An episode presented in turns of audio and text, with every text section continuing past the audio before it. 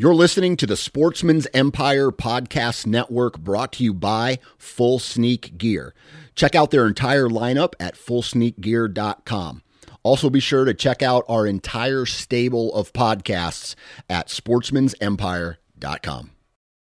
New from Moultrie Mobile, the Feed Hub offers first of its kind cellular connection and control for nearly any spin cast feeder on the market. When used with the Moultrie Mobile app, you can monitor feed and battery levels, run feeders on demand, receive alerts when feeders are clogged, and remotely adjust feeding times. The Feed Hub is ideal for anyone who maintains feeders. Remove the guesswork and save time by planning feeder maintenance before you drive to your hunting property. For more information, visit moultriemobile.com. You're listening to the Sportsman's Nation Podcast Network, powered by Interstate Batteries. From your truck to your trail camera, Interstate Batteries has you covered. Visit your local Interstate Battery store today or online at interstatebatteries.com. Interstate Batteries, outrageously dependable.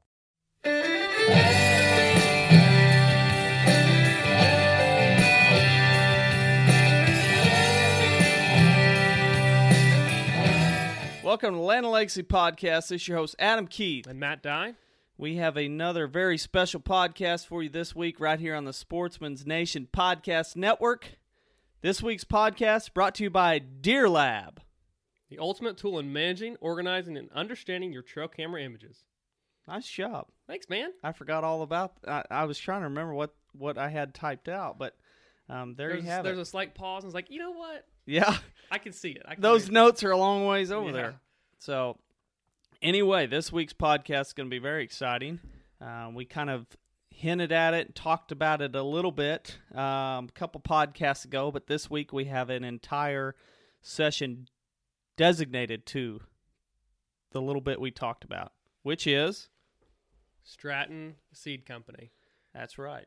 And briefly, before we get into talking with the individuals there at Stratton Seed Company and all the specifics that they have going on with, with some food plot blends and soybeans, and um, we're going to talk about basically our thoughts and how we implement food plots into property management and the right layouts on farms. I think we I know we've talked about it before, Adam, how you know emphasis on food plots is so high and sometimes I think they're given or too much emphasis on them on on specific properties, um, where not every place or every portion, every acre needs to be devoted to a food plot, even if it's flat or if it's already open. Um, so, in a land management point of view, talk about how we like to emphasize and place food plots throughout a property, any property. Well, I think when it comes to food plots, I think the biggest thing that we see is it's almost used as a shortcut as in I I don't have to worry about improving the habitat. I'll just plant a couple of food plots and be good. And as so far from the truth uh, and and actually the design that we try to use is we want the wildlife to get by with everything that's native and everything that they should have, but then we're going to supplement a food plot in strategically placed areas to where we have a very high preferred food source that makes our hunting success a lot higher. Yeah, exactly. Draw them into certain areas that we can access based on the other um, specifics of the property, wherever cover is the best, and, and get in between that and a larger food source. Um, that typically works if the property is large enough, so on and so forth. That works the best. Um, but you're right, like there's so much emphasis on just food, yet if we want to talk about proper land management, we've got to do other practices like increase the bedding, um, make sure there's security throughout the entire property so they'll actually get to your food plots during daylight hours. Um, you know, I think that's the struggle, but what we've seen is food plots because, you know, sometimes equipment, um, you don't have to have a lot if you already have a cleared opening. They're a great segue to get people into more land management practices. Yeah, totally. It's uh, as as CWD increases and other states find it, and baiting and mineral gets outlawed. Basically, it's like this is the next step for people to kind of go into this whole land management. Is you can't just dump a bag of feed out or or a, a feeder some now, mineral, yeah. you have to do a little bit more, and that's where more and more people are doing food plots. So And then once they're there, they're going to continue to step up or graduate, whatever you want to call it. hopefully, Yeah, to increasing more habitat. That's what's going to make the biggest difference overall for a property. You know, your hunting seasons. I, I think what we've talked about last week was just overall enjoyment with family, friends. You know, getting outdoors during the springtime, Yeah. not just during the fall, but working together as a camp or or as a family or property owners. Um, that's going to be encouraging to see.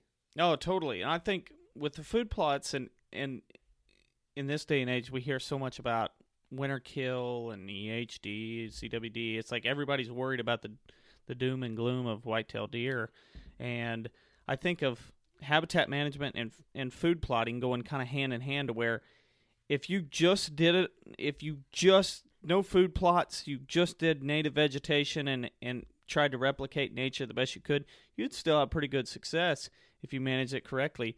But the food plot's just a supplement. Now, if you just did food plots, it would be pretty good, but it's that time when stress levels are very high that if you're doing both, you can have you have the ability to help a, a wildlife or a deer herd along and get through that very stressful time. Yeah, and you know we talked about you mentioned earlier. You know, food plots are a great way to to supplement you know native forages, and that comes you know hand in hand with those stress periods. And when we're talking about food plots, you know they're great for hunting strategies, but they they also go beyond that, and and we think about having great quality food in our plots still remaining February and into March. You know, if you can do that and have that ample food supply, you are well on your way to having great healthy herds. Or or let's look at it from Woody Browse during this time of year. Actually, a little bit earlier in the in the spring and late winter is Woody Browse is such a Huge. huge part of a deer's diet. But if you have a large deer herd and they have started consuming the woody browse to where there's more deer than the amount of woody browse you have, that's where a food plot can come in to help offset some of that deer Exactly. pressure. So I, I think, and and not only that, let's look at it from the other side and say you have a food plot that's just getting hammered by deer browse. But if you don't have woody browse, that's just a, another way to offset the amount of pressure that you if if you added that woody browse to that area. So um, sure. you can do both and and really have a huge success. So that's what this week's podcast is all about. We're gonna go talk with the guys. I think it's guys. It may be Guy um, from Stratton Seed Company out of Stuttgart, Arkansas. We're very excited about this partnership, and I think uh, you guys should be too with with some of the things we have coming up. So, you ready to get them on? Let's get him on the phone. Absolutely. Here we are. We've got Mr. Heath North from Stratton Seed Company and Keith Hammer. How you guys doing today? Good, Adam. How about yourself? We are doing good in cloudy, cold Missouri. Doesn't feel like the day after Easter, but we're here and uh, hoping it feels like spring in the coming weeks. Well, we're we're in the same boat this morning. We had we did turn out for a nice Easter, but uh, today it's back to the winter scene. Looks like. Man, so you guys had a nice Easter. We had ice and 30, 30 degree temps yesterday here. Well, you know, here we always say just wait around for a little bit. The weather's going to change pretty quick on you. So we were sunny and 70 yesterday, and we're probably uh, cloudy and, and 50 this morning. Wow. Huh. I'm a little bit jealous quite a change. about that. I bet birds were gobbling down there.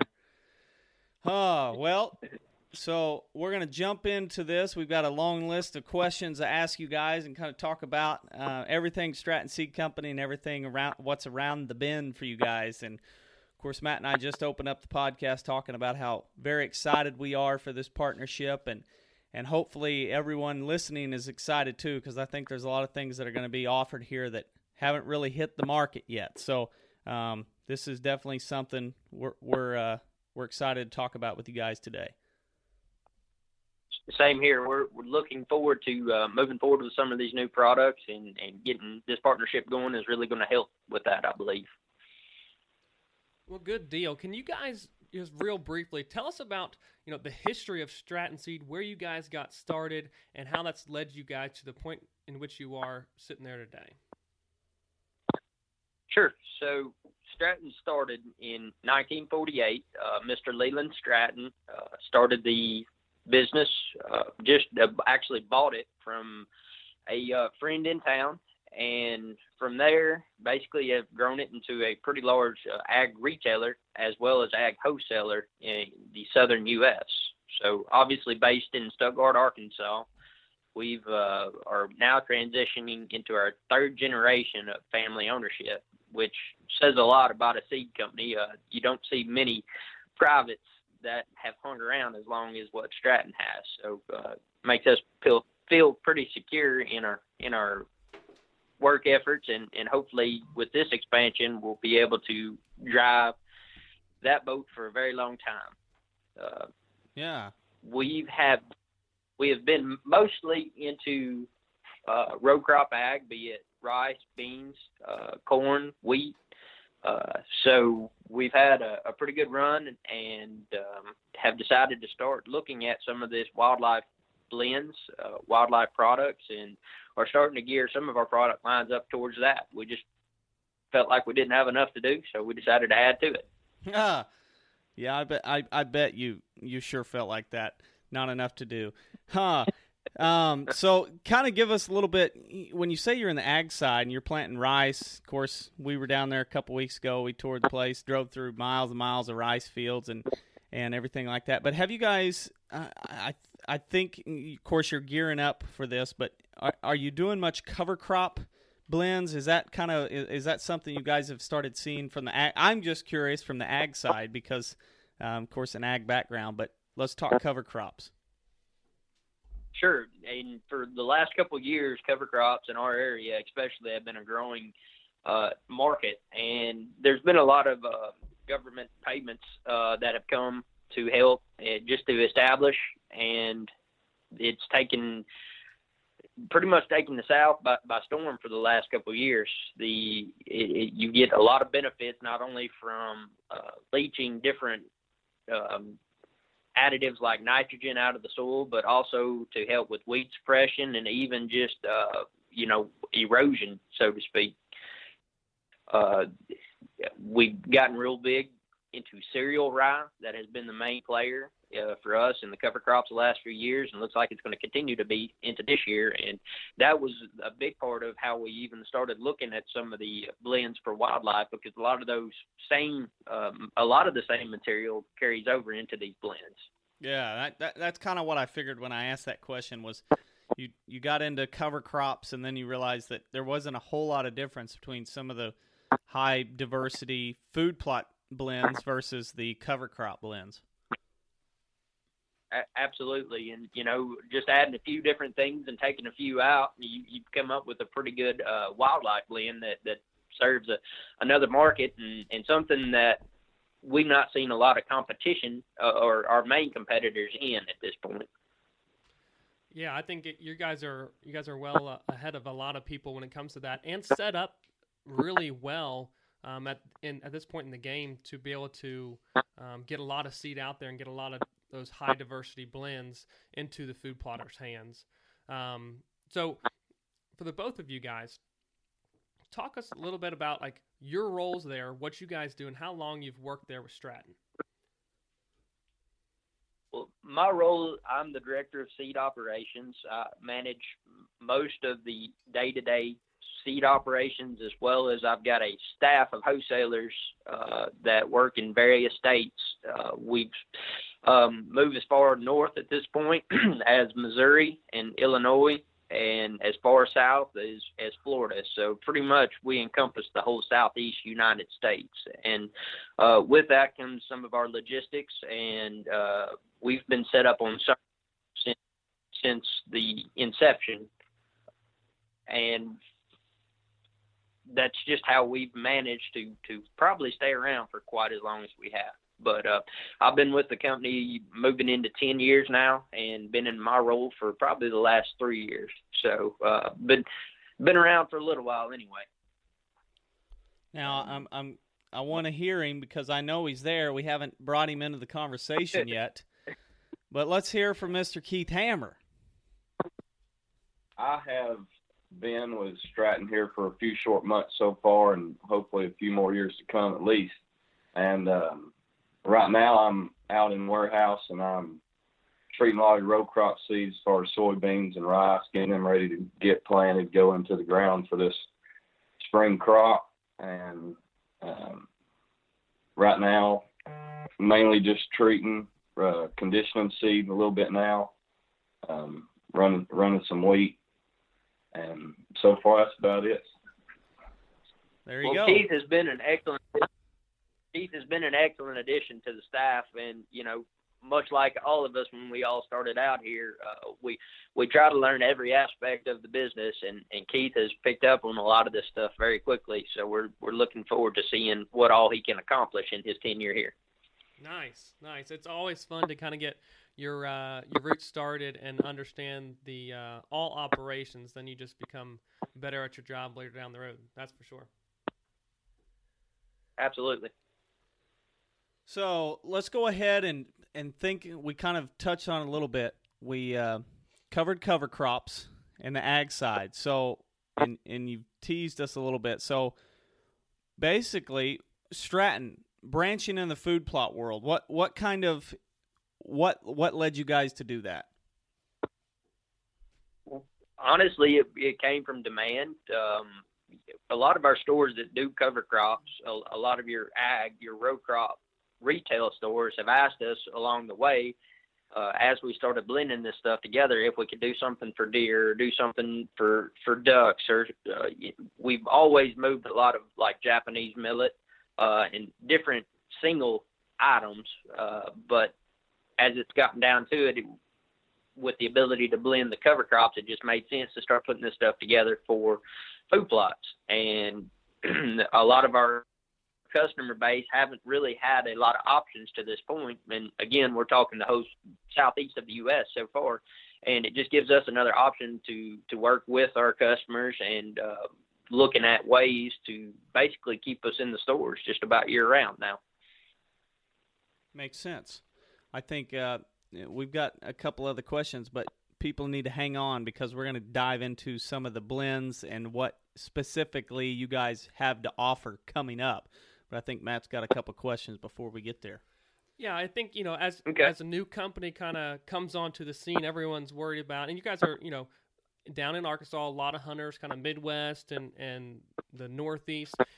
Can you talk to us about how distribution is going to work? Like when someone orders a bag of seed, or five bags of seed, or ten bags of seed, what's that process going to look like for them to be able to get that seed um, in their possession? Well, we're going to have a few options to look at, and the first being that we do operate in a lot of these storefronts, that be it your Helena Chemicals, your uh, CPS, or Greenpoint Ag. Um, there's a lot of those stores that are, have been spaced around most of these areas, and we'll have the options to go through those guys, which we'll actually just deliver to the storefronts, and they'll be able to pick it up there. But in addition, we're also looking for new distributors and maybe not what has been a traditional row crop um, store. And you know, any anyone that has an interest in that, we definitely would have the option to talk with those guys. And we know that um, it's not we're not looking to, to fill a store up by any means, but like you said, five, ten, fifteen, maybe even a pallet of beans. Our our process will be pretty simple to be able to become a distributor, basically a credit app, and uh, for a, a small volume, and we'll basically ship it into the store and and and have it ready for for the guys to move out out the door. And our third option that we're looking at, which may be just a little bit before we get it squared away, is with our website at gostrattonseed.com. We're actually looking at adding in a, a basically a purchase tab where folks can purchase online and with a credit card and basically have it shipped directly to you out of our facility, either here in Stuttgart or one of the other four locations that we have, which uh, basically spread up to southeast Missouri at this point. Fantastic. I think that would be a, a huge a huge benefit for you guys. You know, when we talk about this from the from the beginning of our partnership was okay, how do we get the seed to the consumer? How do we get it in the food plots this spring? And distribution has always been one of those things with any seed company we see, any food plot seed company is okay, how can we get it and and how can the common food plotter get it because just you can't go down to Walmart or wherever and pick it up. And so I think with your guys' Sure. Stance and or, or your foundation in the ag side and being being that you've built up this large business that has the ability to ship and and do all kinds of different things than than your normal smaller seed companies wouldn't be able to do. I think it's a huge benefit to you guys. I agree. You know, like I said, first and foremost, we've been founded on service and servicing our customers, and that's what we want to try to push through. It doesn't matter whether it's row crop or food plot. We we want the service behind our product. Yeah, and I'm going to in our show notes, Heath, just so you know, I'm going to be putting in a link so that folks can go and find out your information. If they're interested in becoming a dealer or if they know someone who may be a business owner um, looking to expand they can contact you directly and kind of get that process started get a little more information and try and open up that line of communication for you guys. Absolutely. I appreciate that. Yes there you guys. Listeners have it. If you, if you're interested in becoming a dealer here's the man to get in touch with and uh, i think you may be going, okay, why do I need to become a dealer? Hold on to your hold on to yourself right now because we're getting ready to go into all all the different types of blends you guys have, um, and and I think right now, uh, I guess last year was probably when was the first year you guys released the Game Changer soybeans? So Game Changers have been around for for two years now. Um, this we're going into our third season as we speak. So our first year out, we we noticed a need and had several people that have asked us for wildlife soybeans. So we started looking through uh, our selection process and trying to isolate a variety that could do both well in, in a more of a forage type food plot as well as um, seed production side. So we've done our best to isolate this variety as a dual purpose soybean and uh, have had great luck and great reception to this point enough that we're continuing to grow and and sales have been increased pretty significantly even into this third year. So uh, seeing a lot of good results out of it at this point. Fantastic. When i think about soybeans and this is a conversation you and i had just recently just kind of because it's always the question what is the difference between a forage soybean and your conventional ag bean so just to kind of break it down a little bit, um, in, in the world of soybean breeders, you have breeders that look for different things. And as they make their selection process, they're going to select for what their market is asking for. In in the ag side of things, as you guys can probably guess, most people have looked for yield. That's their number one number one aspect that they look for. So as these soybean breeders that are looking for ag continue to select, they're always selecting the highest yielding variety that they can. Forage soybeans, on the other hand, are not as focused on pod production or seed production, but more so on vegetative growth, height, uh, big leaves, uh, just something that will give a good good amount of forage, a good amount of food through the summer and early fall months.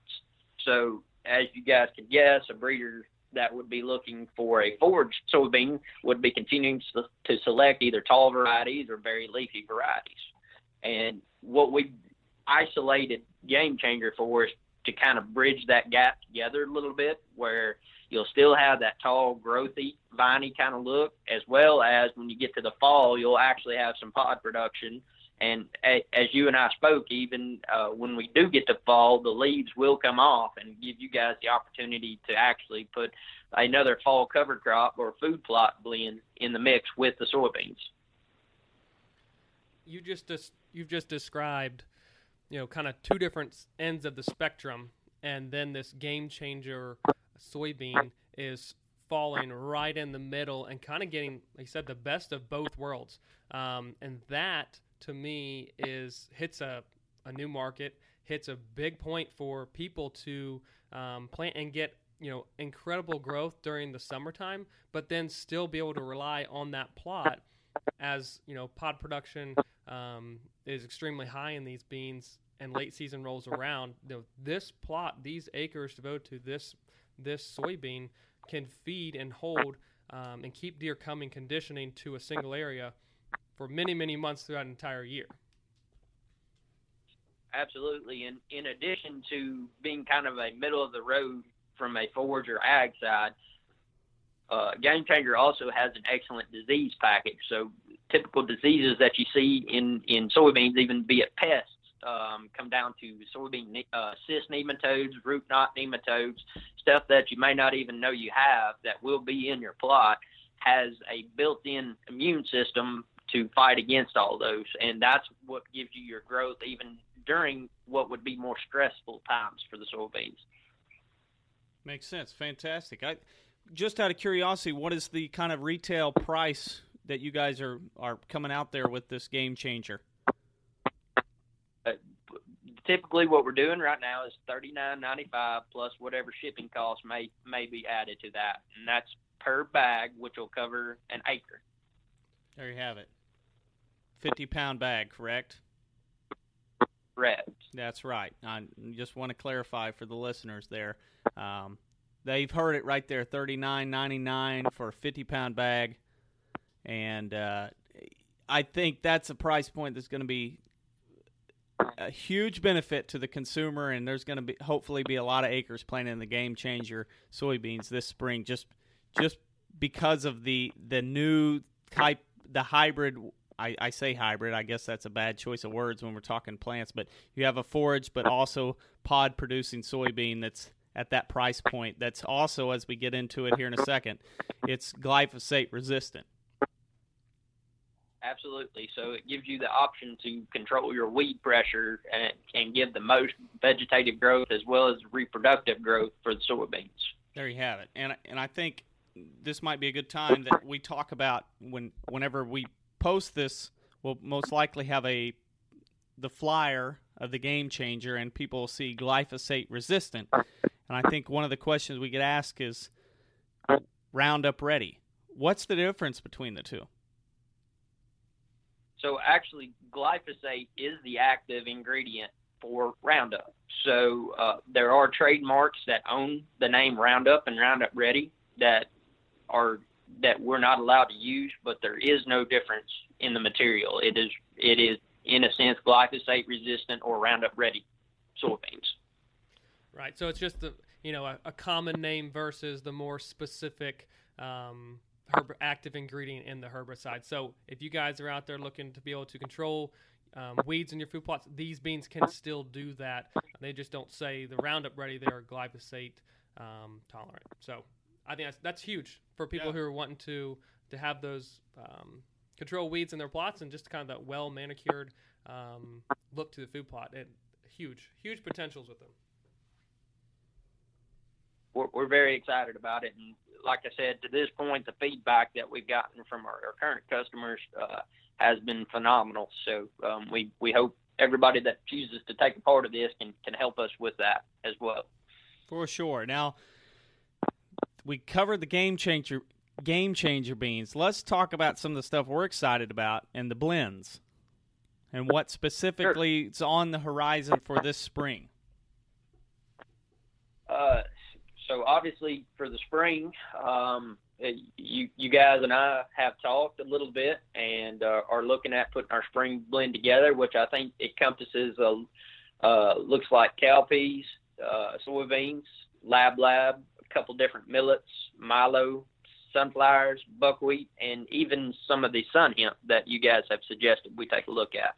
Yeah, and guys, if, if you're out there listening, we've done podcasts on you know different um, spring annual mixes and the goals that we have for those mixes um, when it comes to soil health, diversity, mining different nutrients, but still providing a lot of forage. This is the blend that will allow you to um, basically reach those objectives in your plot too. So we're excited to be able to to have uh, Stratton basically mixing all these these seeds together, putting it in a bag, um, and basically making it available for everyone else to see the success that we've seen um, in in those categories.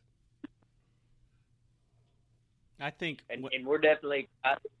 Go ahead. Uh, we're excited um, you know, seeing some of this stuff come together. Like I said, we we have done some food plot blends, be it fall blends, but this this will be our first adventure into the spring type stuff. That's awesome. I, I think this is something that Matt and I have been toying with and tweaking with for years now. And uh, I think back, so, I'm trying to remember the first year we planted a spring mix, and it was over five or six years ago. And uh, we just tweaked it over the years. And in the last couple of years, we felt like we got pretty doggone close to what we uh, what we were looking for. And about that time, you guys came along, and it was like this is this is going to be a perfect perfect partnership because we have the ability to to assist you guys in in getting that bagged up and in the consumer's hands. Absolutely, we're looking forward to putting it together and getting out there uh, with it uh, to see how how things turn out this spring. For sure. Now, when it comes to you said in the past you've done some fall cover or fall blends. I almost said cover crops, but um, f- fall food plot mixes. Now, what is some of the? Let's not give too much away, but what are some of the species that are going to be involved in those blends? Well, uh, basically, we're going to look at, a, at two different mixes this year. As we are in Stuttgart, in the duck capital of the world, I couldn't put mixes together and, and leave our migratory birds out. So we actually are going to have a what we call Quick Six, which is a basically a migratory or a waterfowl mix that will include a couple different species of millet, um, some dwarf uh, bicolor corn, some buckwheat, rice, and milo. So a little more aquatic based and uh, something that should be able to stand up hopefully to the summer heat, but also if the feet get wet, uh, should should be able to survive very and thrive very well there. Awesome, I, and I think uh, that's what we're excited about because uh, you guys are down there in Stuttgart, as we mentioned before, and Matt and I, hint hint, wink wink, haven't ever even hunted ducks in Arkansas, especially not in duck capital of the world. So that may be something that we have to come down and do a little field testing on. I, I think that's something we're going to have to do. You know, we we try to sneak out of here as often as we can to find the woods or find a duck blind somewhere. So uh, any any opportunity to encompass that with business, I think, is a win-win for everybody. We're in. That's right. we'll we'll pencil in a date uh, here when we get off the podcast. Um, but no, I, I think that that whole you know idea of branching out and having you know seed mixes for migratory waterfowl. That's what we're all about too. That's why i think this the partnership works so well. You know we're land managers. We're not just focused on deer. They're a huge portion of just you know our thoughts and our time um, and our business. But you know we want to still be able to create better habitat for whether it's quail and and geese that are migrating ducks that are migrating everything so i think i'm really excited just to see um, how all this flows into um, your guys' packaging um, getting it out there in different consumers' hands as well. Sure, and we're we're excited in the same sense. So, you know that that gives us the opportunity to um, basically cover our, our waterfowl mix, but uh, also putting together a fall food plot mix that, in a sense, is going to cover uh, several different species of clover, uh, some uh, winter peas, uh, different rye, radishes, turnips, oats. So a pretty all-encompassing um, fall food plot that you guys have kind of helped us put together as well. That's fantastic to hear. I think it, it's we, we can't tell you how excited we are for soil to start warming up and we can get some seed in the ground here in a couple of maybe a month i guess when we look at it's already april 2nd so we're looking about a, month out from planting up here so very exciting times for us for sure and in addition to looking at these mixes in, in acre quantities, we're also looking at, at backing off a little bit. For we know some guys may not may not quite need all of that, but we're actually going to basically half our our bag sizes and some of this material to give the guys that want to try half an acre at a time uh, the ability to do so as well. Perfect. I think that's fantastic. I think there's a lot of guys that we look at that are planting just a half acre that'll that'll jump all over that and experimenting. We we're always trying different things and seeing how they work, how the wildlife responds to them, how they stand up to um, different weather conditions, and just having that option of having a smaller um, bag size can devote you know a specific area to test um, testing this stuff, do some trial runs with these blends and seeing how they stack up um, to maybe other things that folks have planted. So if you're out there just looking to to try it and just like, oh, well, let me see what it's like, that bag size is going to be perfect to be able to uh, kind of fit that niche for those individuals. Definitely, we we hope we hope we can get some side by side comparisons and see how things turn out, not only from the food plot food plot blends, but also from the uh, game changer side of things as well. Awesome. Well, I think that pretty well, unless we have something that we missed, but looks like we pretty well got through all the questions we had for you guys. If you got anything else you'd like to add? Uh, other than we're excited about this partnership and, and looking forward to hopefully uh, reciprocating some of these hunts uh, back and forth with you guys. So we'll have to get together. there you go. You know, we've talked about it. Uh, about the time food plot spring food plotting comes up is uh, is turkey season and and I, as as talking with Keith, um, you guys are down there in, in a part of the world where there's not that many turkeys, so we definitely want to extend the invite and have you guys up during Missouri turkey season. Sounds like a great business meeting. Yeah, that's right. Bring your hiking boots, boys. yeah. Well, we sure well, guys, do. we appreciate time. Yeah, we sure do appreciate you guys spending some time with us this morning. Absolutely. Well, anytime or any questions, uh, you guys can direct them to us, and we'll do our best to, to handle anything that, that comes our way. Perfect, Heath. And Keith, we appreciate your time, and uh, we'll be talking with you guys later on. Sounds yeah, great. Nice to talk to you, Adam Matt. Take care. You too. There he was. I was beginning to wonder if Keith was still there. What'd I'm you think? So excited. That's gonna be good.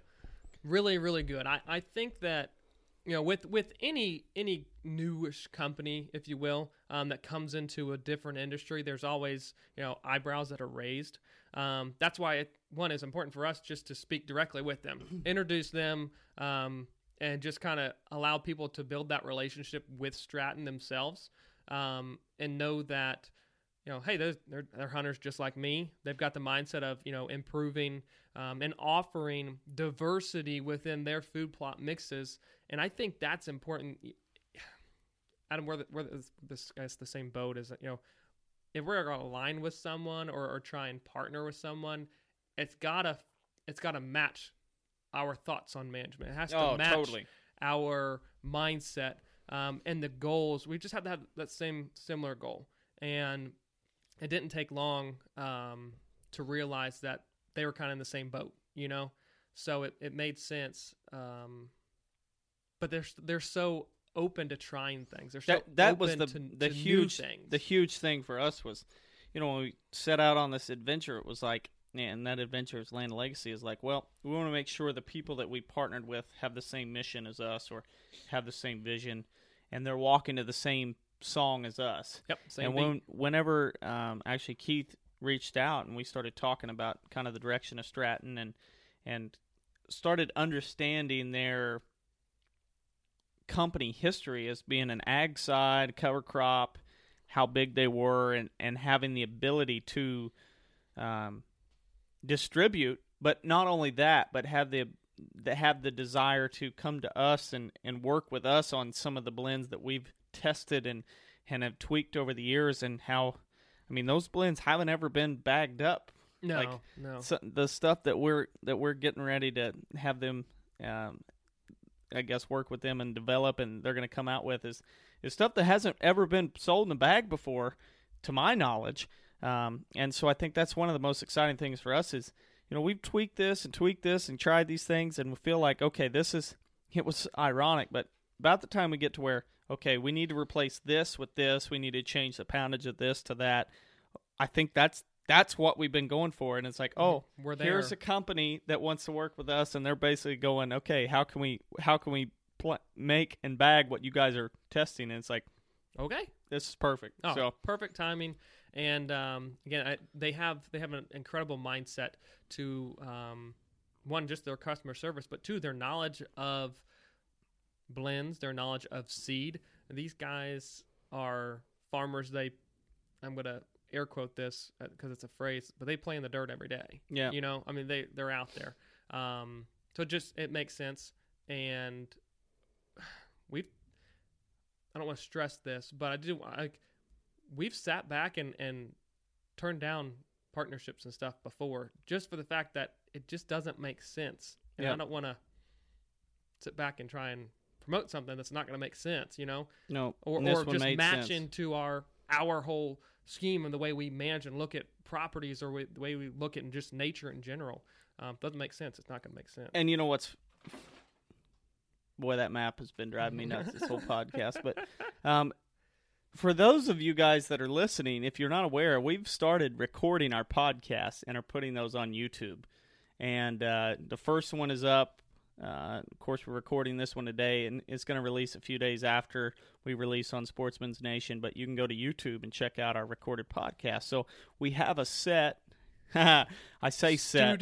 We have a studio that's basically just a rearranged version of what we've recorded on in the past, and and we put up a map behind us, but it just keeps falling, and it's been driving us nuts. So, anyway, enough about that. Um, I think with Stratton, it's one of those things where it's a big enough company to really get the seed where we want it. As far Oh, as yeah. there's a guy in Nebraska who wants a couple of bags, boom, it's there. We don't have to worry about it. But it's it's kind of a, a smaller core to where something's up. You want to call up the man himself. He- there you go. Yeah, yeah. You there just pick is. up the phone, and find him, and, and Well, call that- him. and that's so that's the other portion. Like they're they're so big that, and they've developed so many relationship with with other seed um, companies that where they can source sun hemp, they can source millet, they can source sorghum at prices that will make sense when they put it all together in a mix, and it's still affordable. That's the other thing. Thirty nine ninety five for fifty pound bag of glyphosate resistant Uh, forage soybeans. I think some jaws may have dropped when when he said that, but Mhm. um, I mean it's it's true. It's for real. Yeah. and and that's that's a price point that hasn't been matched, hasn't really come close to being matched. And not only does it become just more affordable, but it comes more versatile in the way you can plant them too. Absolutely. I th- I think uh, there was a, a a- little bit. Of course, we're very excited about this, but there's all kinds of things that have me excited for this um, partnership. Is the fact that there was one thing he mentioned about the game changers and what group they are allows them to. They're going to be dropping their leaves earlier than what you might expect. Not as far as early like midsummer, but some of those beans we planted and and you see out there like they're a forage soybean. They they stay green by design for a long time Right. during the fall, um, which is it, it can be a great thing, but that doesn't allow you to come back and put a cover crop in those standing beans. As successfully as this group will allow you to do yes, so. so there's kind of a it goes just far enough to really get you a lot of forage, but then allows you to start turning the turning the wheels to where now it's gr- a grain product because we're trying to focus on pods and allow us to replace it with greens underneath as far as a cover crop. So, or and that's that's the thing that we see on a lot of properties as we travel to. You know, I love standing grain, but a lot of times, uh, unsuccessful cover crop has you know tr- it's been tried to be planted, but then now when you look at February, you look at March, there's zero pods, and there's zero forage growing underneath of it. It's Mhm. it's dirt, or Yeah. bare ground, or soil, and and, s- it's like ah. standing grain can't take the browse pressure that a that a, a fall cover crop can. Yeah. So now with this blend, uh, with this soybean and the group that it's in, will allow you to successfully broadcast because the timing in which those leads are coming off for that cover crop to get established or that fall blend in the standing grain to get established, get a root system, and then be able to take the browse pressure that's going to have throughout the rest of the season and into the spring. That's exciting. No, totally. That's I- why, like, just that mindset matches exactly everything that we've been trying to talk about and hopefully preach and get out there about um, soil health. And then it just offers more tonnage per acre of food plot that you can successfully grow uh, throughout an entire year. diversity, baby. That's it. That's gonna be one of our Did first. you call shirts. me baby, or was that just That was just the chant. Yeah, like Oh. yeah, baby. Okay, good. I just want to make sure. That- that- when we, that's coming too for you guys. That apparel and hats and things like that. But um, that's going to be one of our shirts. Diversity, baby. so oh boy. yeah, diversity, baby. And one guy, uh, I'm not to go on a rant, but we need some humor in this podcast. It's early in the morning. The coffee hadn't kicked in real, real good yet. But the other one when one guy said you need to make a shirt that says "Got Weed" with a picture of a oh, ragweed. Oh, yeah, a ragweed. ragweed leaf would be fantastic too. Got weed, ragweed. So, anyway, You know, someone we're gonna get an email and someone's gonna be like, "If you don't do that T-shirt, I'm gonna be upset." I'm gonna make it myself. yeah. We already trademarked it. Don't even try it. so, anyway, I don't know where we're at Well, in time, but the other thing that we're talking about is is the diversity in these beans. Mm-hmm. And let let's say, okay, this is we're just gonna set up a situation, hypothetical situation, and in a fall food plot world. With these beans, like we always try trying to talk about, like let's say you've got a bigger destination plot or just a plot you want to try and suck deer into, um, just to get them within range. You know, early season with these these beans, the price point that they're at, it's economical now to plant within you know 50 yards and in in and around your stand as season's opening. You know, in the fall, every, we always think about planting soybeans springtime, springtime, springtime. But now, because of the price point in which these beans are at, it's feasible to plant them and have, you know, let's just say a foot tall growing soybeans during this time frame, during as season opens up September, October, and those soybeans are going to be such Oh. an attraction. There's no basically there's nowhere else that's going to be planting young tender soybeans at that time frame. No, not at all. And you think about that time of year when you're planting. A lot of times that's July or August, um, and and we're starting to get hot and dry. A lot of the native vegetation starting to kind of wax over, and it's not Mhm. as palatable. But then you see a young tender soybean. It's something to where, I mean, it's even a like you said. That's even a that that bean is almost a fall food plot mix as well because Yeah, if you if you want it to be, you Yeah. don't have to. But let and then let's say if if you do have a you know a really small plot, like a half acre or quarter acre, you could go back in and, and I would say replant some portions if you wanted to. Like Yeah. they're they're just at a price where you're not breaking the bank to have you know a really great stand. Um, basically, you can have a great stand at any point during the season. No doubt. point. No doubt. And of course, if you plant them that late in the summer, they're not going to be most likely, unless you're way down south, producing pods. But it has the ability. You're planting that late, you're going to have a. You know, it's going to be hard to beat a It's a huge attraction. attraction that good. Um, and I think that's. I'm to be honest with you, I'm excited about that. Um, they call it their duck blend. It's feeding frenzy, yeah, yeah. but the mixes they have in there is a great upland mix for quail. Oh yeah. There's that dwarf corn and and a couple millets and buckwheat and sunflower. I'm not sure. Milo, of. Milo, I think. And I think well, I, I'm going to get some of that and just plant it in areas that on the farm where you've Mhm. seen quail, just so there's a little bit of an attraction there. And uh, just Oh. to try it again I- like we talked about experimenting seeing what happens seeing you know how it takes in these conditions and seeing if if if you know the quail are there still how they respond to it Yep. How often it, we walk through there and kick them up. So, anyway, I, I I can't tell you guys how excited we are about this, just because you know when when we start looking at partners to work with, I, and I almost like cringe like- when i hear that yeah, it's Partners. like partner ah. or sponsor or whatever partner that we're working with, and we have the ability to help them help us as far as developing these blends that we've been testing and trying and had great success with. Or oh, oh, I mean, in the last four years, we've changed a lot with our with our spring mix, and we used to include other things. It was like, well, the benefit there is is this, but that's really it. But then you replace it with this other species, and you go, oh, like like let's use sun hemp now. We Yeah. have something that provides structure, but also it's a legume, so it's going to be fixating nitrogen. But it's also at a certain growing period. It's also great uh, forage for for deer. What we had tried in, in the past was a lot of sorghum sudan to allow that big stalk to allow the the um, lab lab and cowpeas to grow up it. But now, just what we've learned is oh, by replacing that, we have another summer annual, the sun hemp, That grows tall, six seven Yeah. foot tall. It can still vine up, but it can still produce.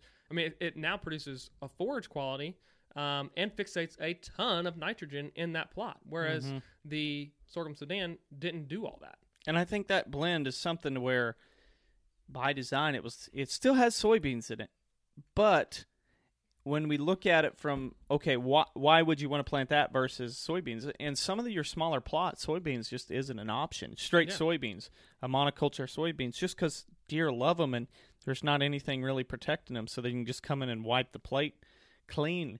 But by planting these mixes um, during a certain time of the year or a certain couple of weeks, this one may not be preferred, so they lay off of it and they try to eat this other one, but there's other stuff growing to help protect some of it to where they're not able to completely annihilate what's growing to where there should always be something growing and something protecting that soil but providing other benefits not only the deer but I mean, this is when we planted that mix over the years.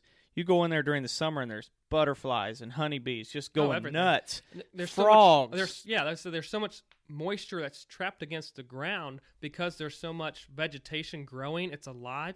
Like we're stepping over frogs and seeing them hop underneath their feet and stuff because it's just teeming with with Insects. creatures. Yep. Yeah, insects that are pollinating stuff, making things grow, but just that environment is there. Whereas if you were to go to a sh- just crop field, I don't ever see that. No. Usually there's there's um, pre-emergence are sprayed, so there's zero ground cover. Like there's nothing. There's no habitat, if you will, for Yeah. those for those critters. And um, just being able to see that success with these mixes and blends, it's it's fun. And that com- that, that success right there doesn't have to happen over years and years and years. You can see that if you plant it, you know, this spring.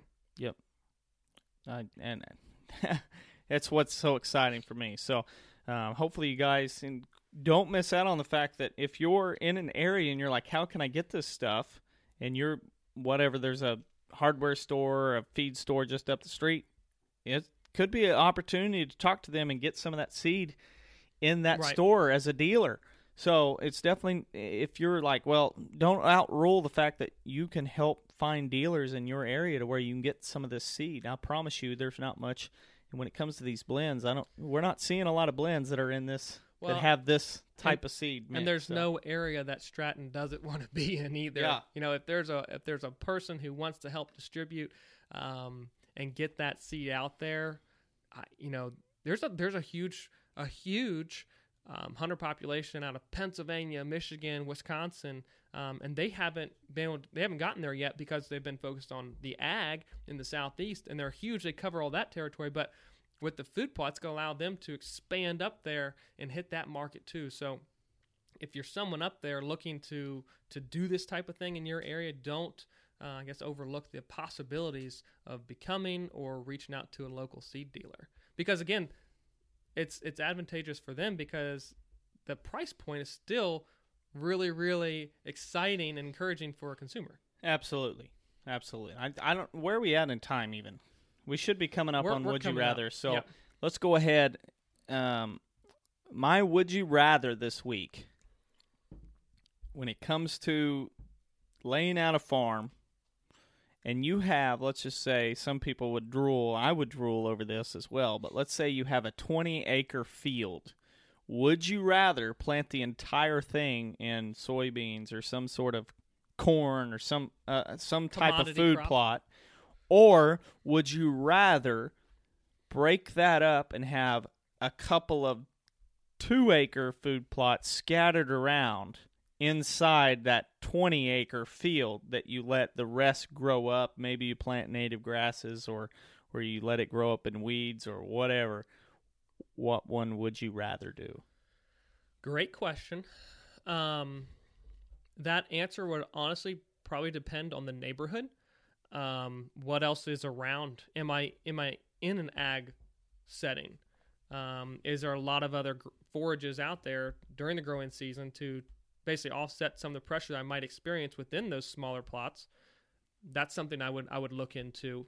Um, but I would say definitely the smaller plots in and around the um, native grasses or old field management areas, I would much rather have that. And Yeah. and for a fact of it's going to hunt a lot easier.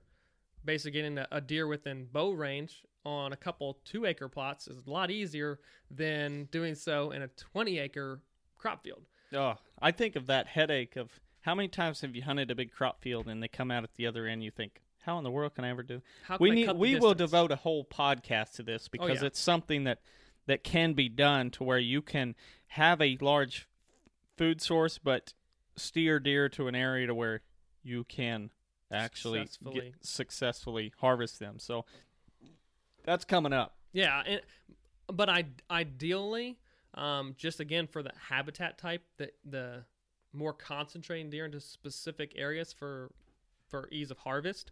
Um, and I, I want to break up. I want to have edge. I want to have um, the ability to um, funnel deer, and I would br- I would break up that twenty acre Yeah. field. I think you know when you come to when I think about it, and if you're in a situation where you have to plant the entire area in a food plot, like it's like oh it's 20 acres, I have to plant it. Or- There's or- pro- yeah, there's probably a chance that the habitat's lacking somewhere. right. As, uh, as if you don't because you don't have enough forage. you don't have enough that. enough native forage elsewhere. Correct. You don't have enough forage in your understory of your timber. You don't have enough old field or native grass scattered around. You don't have enough weeds, if you will, um, to where if you're looking and saying, well, it's an open area or it's a bottom field, it has to be entirely planted in some sort of crop. Probably a pretty good indicator something's lacking somewhere. there's like we talked about earlier, kind of how we introduced the podcast. There's probably too much emphasis on on planting food plots versus habitat management elsewhere on the property. Mm-hmm. That's a, a a good indicator, not necessarily the truth um, for every situation, but that's why food plots is a important part of it, but not the end all solution to habitat management. No, it's, It's- not. and it's it's a part that's got a lot of possibility, but again, you know, for diversity, um, but it's not the end It's, all. it, to me, it's like a vitamin. It's just like it's there if you need it. It just helps them along.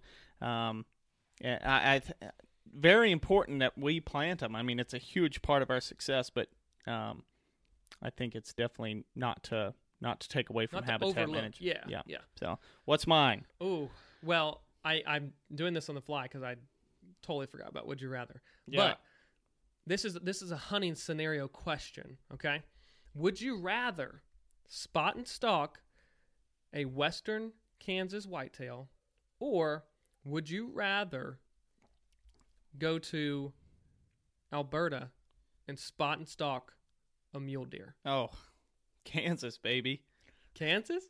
Kansas. Yep. Why is that? Uh, it's. I'm guessing where I'm stalking is prairie, right? Western which- Kansas. Western Kansas. I, I don't know. I just think there's something. Now, don't get me wrong. I, I love the idea of Alberta and big muleys and and but I just love Kansas, the prairie, big whitetails. I, I, I've got to go with Kansas. Gotta go with Kansas. Okay. Yeah, yeah. I know you're going to pick Alberta because you've That's got just weird obsession bucket list. I just want to go and do it so bad. Um, but you know, would I t- would I turn down the opportunity? No, I wouldn't in Kansas. There's just honestly, I don't think any either of us would turn down an opportunity um, to go hunt something like that. no, no, absolutely not. I mean, if you asked me to go hunt squirrels in Alabama, I'd be like, oh, that'd be cool. Let's go. Yeah. so uh, anyway that's this week's would you rather brought to you by hunt terra maps um, you got anything else I think we're I think we're about ready to wrap it up. But I oh ex- right here the new oh yeah yeah yeah new yeah. quality whitetails qdmas magazine I have yet to be able to look through it, but i, is I was be- just sitting on my desk um, yeah. we're recording here but if you guys aren't a member of qdma it's definitely something you're missing out on also with QDMA regarding QDMA, their national convention is coming up in July. They're opened up um, the ability to um, sign up for that convention in March. So if you have not signed up or interested in signing up, um, look into it. It's a it's great convention. Adam and I will be speaking um, the Saturday. Oh of it is that going to be a fun convention. one It's gonna be a fun one. We're not gonna That- we're not gonna say what we're speaking. Oh, on. it's going to be so good. It's gonna I- be really not, good. Not to toot our own horn, but it is going to be so good. I hope so many people listen to it. I think there's going to be an opportunity for people to to find it online. Yeah. And I think it's going to be one of those things that really go, wow, there there is so much I can do to improve the farm. So so much. Um, it's going to be extremely visual, engaging. Um, we're we're super excited. We're gonna be- already starting to kind of prep for it, and I mean Yeah. we're we're how many months out? Months Three out. months out? Yeah, two yeah. months out, something like that. So uh, it's going to be a heck of a slideshow. Yeah. So So- there's that. Um, and we'll also be doing a podcast, a live filming of a podcast down there with attendees at QDMA. So if you're going down there, love to have you. If not, you can follow up with that conversation with attendees um, after that podcast is released. But look into convention if you if you're not already signed up or a member. Come join us in New Orleans. New Orleans. New Orleans. You All ready to wrap this sucker up? That's it. We thank you guys so much for joining us and podcast number 56. 57. How did we make it so 57? How did we make it so far? Like I don't know. 57. Who would have who would have thunk it? So, anyway, appreciate you guys for joining us for another week and we'll catch you next time. We'll see ya. Thanks for listening to another episode of Land and Legacy's Hunting and Habitat Management Podcast. If you like what you hear, check us out at landandlegacy.tv. You can submit a viewer question right there. And we're answering the podcast. Or find us on Facebook and Instagram. feels pretty good knowing that from the beginning of time, God has called us to be a caretaker, gamekeeper, a manager of the land. So, with that being said, don't you think we should do it all for the love of the land and the glory to God?